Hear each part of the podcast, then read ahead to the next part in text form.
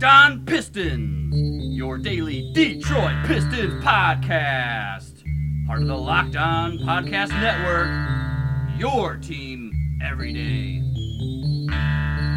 What is happening, and welcome to the Locked On Pistons podcast, your episode for Friday, February 23rd. And Detroit Pistons basketball is back tonight. This is your congested host, Matt Schoch, and you can find me on Twitter at Matt underscore Schoch, S C H O C H, another underscore after that, and also the Locked On Pistons Twitter account, handle Locked On Pistons, aptly named. And also you can find us on Facebook. Give us a like at the Locked On Pistons page dash Matt Schoch. You can find us there. We're going to be talking about the Boston Celtics that the Pistons play tonight, and they are visiting downtown Detroit. And then on Sunday, the Pistons will be in Charlotte for a matinee against the Hornets. And then we're also going to be talking about Tankathon, which will be happening for the worst teams in the NBA in the second half of the season, and how it might impact the Pistons' playoff chances. And then we'll take a look at the numbers for the Pistons and how we feel about their chances for getting into the playoffs from an unbiased perspective. 538.com has run the numbers and we'll give an update on what those are looking like. But like I said, the Boston Celtics, the second best team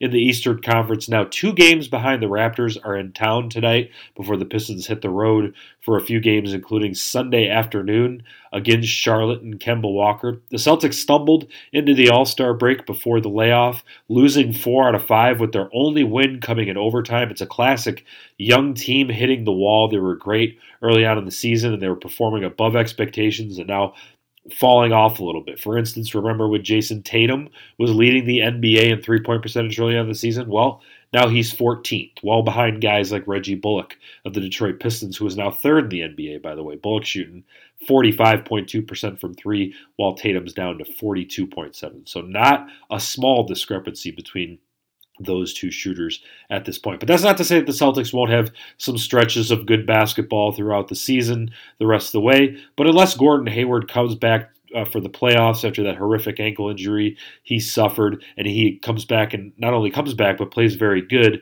I would say that this is not really a championship team unless that happens. But still, 40 and 19, Al Horford putting together a fantastic season, and maybe a little Kyrie Irving rejuvenation coming out of the break is possible as well after he was the early choice for MVP for the first couple weeks and into maybe month or so of the season before not only guys like LeBron James but James Harden as well had you know great uh, stretches there in the to, to, close out the first half, and those two are probably the the choices for MVP right now. Marcus Smart is supposed to be back. He's probable for tonight's game uh, for the Celtics against the Pistons. He missed the last 11 games before the All Star break after he suffered lacerations from punching a picture frame because he is smart, not just Marcus Smart, but smart as well. But this is a big chance for Stan Van Gundy tonight to reveal the new wrinkles that he's built into the offense over the All Star break. The team had two practices on Wednesday and Thursday, so Stan was kind of dampening the enthusiasm a little bit at practice Wednesday when he was talking about it, noting that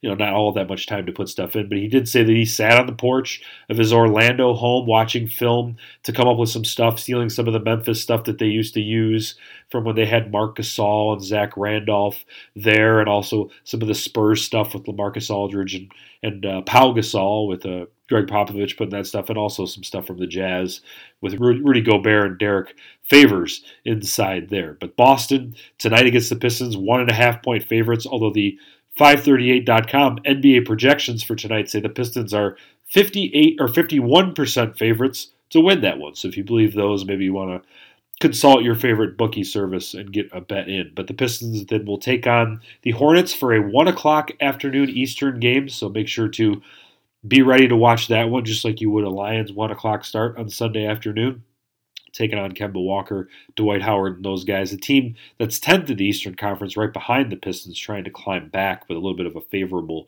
schedule as well. We'll be talking more about the Hornets a little bit later on today. But then the Pistons will go to Toronto after that for one home game on Wednesday against the Milwaukee Bucks before hitting the road next weekend. Friday and Saturday, a back to back in Florida at Orlando and then at Miami. So six games in nine days for the Pistons, which is very nice. And uh, they will probably be underdogs in five of those games. So go find a way to go uh, four and two in those and uh, make it happen right after the All Star break for the Pistons. Go beat some teams that you're not supposed to and uh, get back into the race. No problem. Huh? Good luck. But we'll be talking about Tankathon and why it will impact the Pistons down the stretch. We already saw that on Thursday night and what that might mean as the Pistons are scoreboard watching. But if your company is interested in men between the ages of 18 and 44, then your company should be sponsoring this podcast. Locked on Pistons is listened to by 98% men and 80% between the ages of 18 to 44. 44. So if you want men 18 to 44 to be reached, this is your spot. Plus, our rates are reasonable. So email me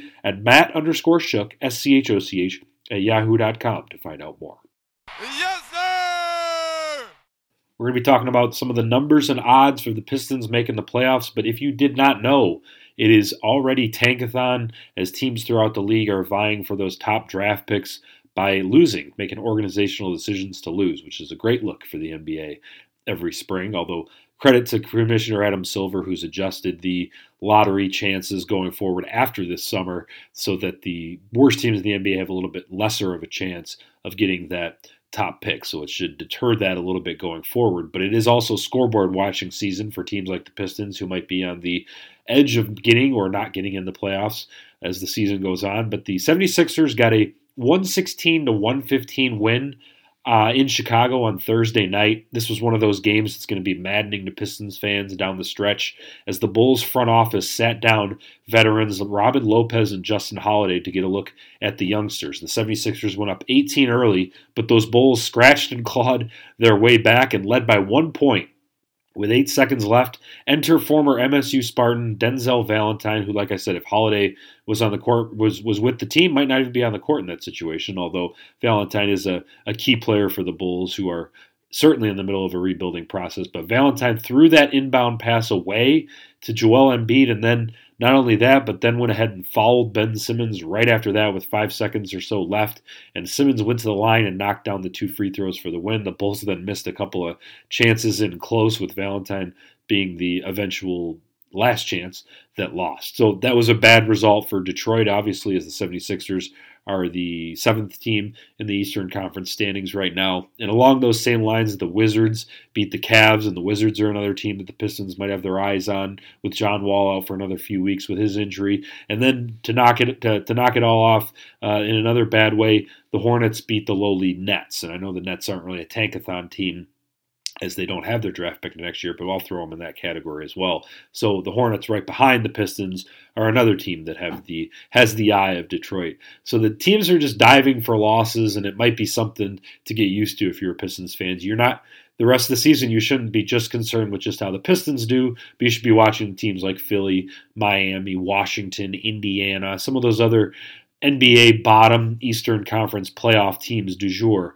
to see if, if they do well in those games. And to that end, against the teams in Tankathon, and I, like I said, I included Brooklyn in there, even though they don't have their pick next year, and also the Knicks, who you might argue still have a playoff chance, but I put them in there because, well, they're the Knicks. So every team outside of the top 10 in each of the respective Eastern and Western conferences. The Pistons' remaining schedule has 11 games against those teams, and Miami, the eighth place team in the Eastern Conference, also has 11 games against those teams. And we know that Philadelphia, in a, tweet from James Edwards III of The Athletic uh, from Basketball Reference, noted that the Sixers have the easiest schedule down the stretch. However, the Indiana Pacers only have six games left against those teams that are tanking. And although three of them are in their next three games, a lot of Atlanta on the schedule next coming up soon for Indiana. So even if the Indiana Pacers get a little bit more separation in the next few days, they're really not out of the picture, out of the sights of the Pistons as they look towards someone to knock out of the playoff picture so they can get into that top eight.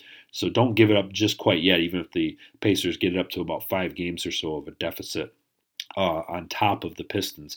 But as Tim Bontemps of Washington Post pointed out on Twitter the other night, or last night, sorry, Thursday night, Four of the eight worst teams in the NBA played tonight. All of them lost, two of them in the final seconds. The great tank race of 2018 continues to roll on in marvelous fashion. Now, the Pistons fans might argue that that wasn't marvelous fashion on Thursday night, but they will be the beneficiaries of some of this stuff going forward as well. And we're going to be talking about some of those numbers and odds for the Pistons making the playoffs a little bit after this. But you should be also listening to the Locked On Lions podcast with Matt Dery, formerly of Detroit Radio, and you should be checking that out every day as long as along as well as some other NBA podcasts. We got one from every NFL team and one of every NBA team out there as well. The Locked On Network, your team every day.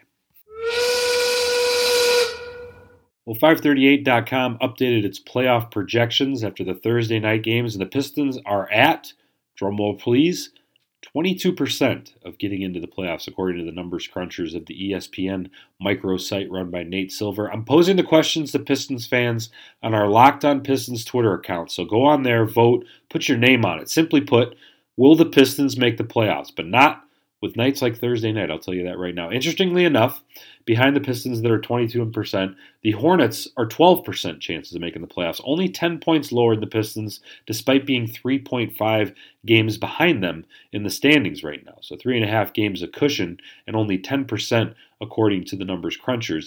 Of the teams that the Pistons and the Hornets are chasing that are in the Eastern Conference playoffs right now, the Wizards stand a 99% chance of making it while the 76ers stand a 98% chance of taking it. So near locks, according to ESPN, for them. Uh, however, when you go down the list, the Milwaukee Bucks 93%, the Indiana Pacers 91%, and the eighth place Miami Heat are at 86%. So they, those could be the teams to zero in on Milwaukee, Indiana, in Miami. The good news is that the Pistons won the season series against Indiana, who Detroit trails in the standings by 4.5 games. And then next Saturday night in Miami, the Pistons have a chance to, in what might be the biggest game of the season, have a chance to win the season series against the Heat. You win that one, and the Pistons, t- Pistons take the season series three to one, wrapping up the tiebreaker against them in the case that the Pistons end up with the same record as Miami. So it'd be nice to have that in the pocket against Miami and Indiana if that's what happens down the stretch. So another game of note tonight to keep an eye on Miami Heat.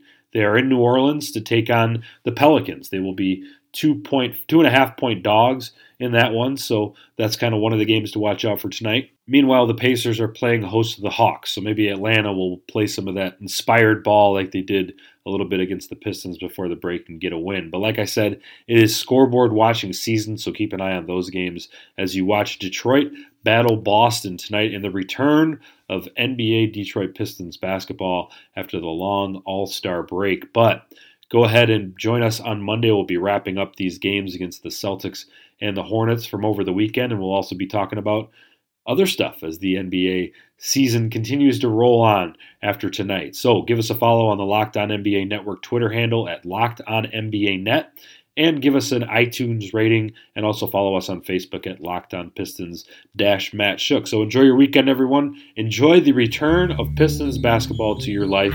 And thanks for listening. We'll talk to you all again very soon.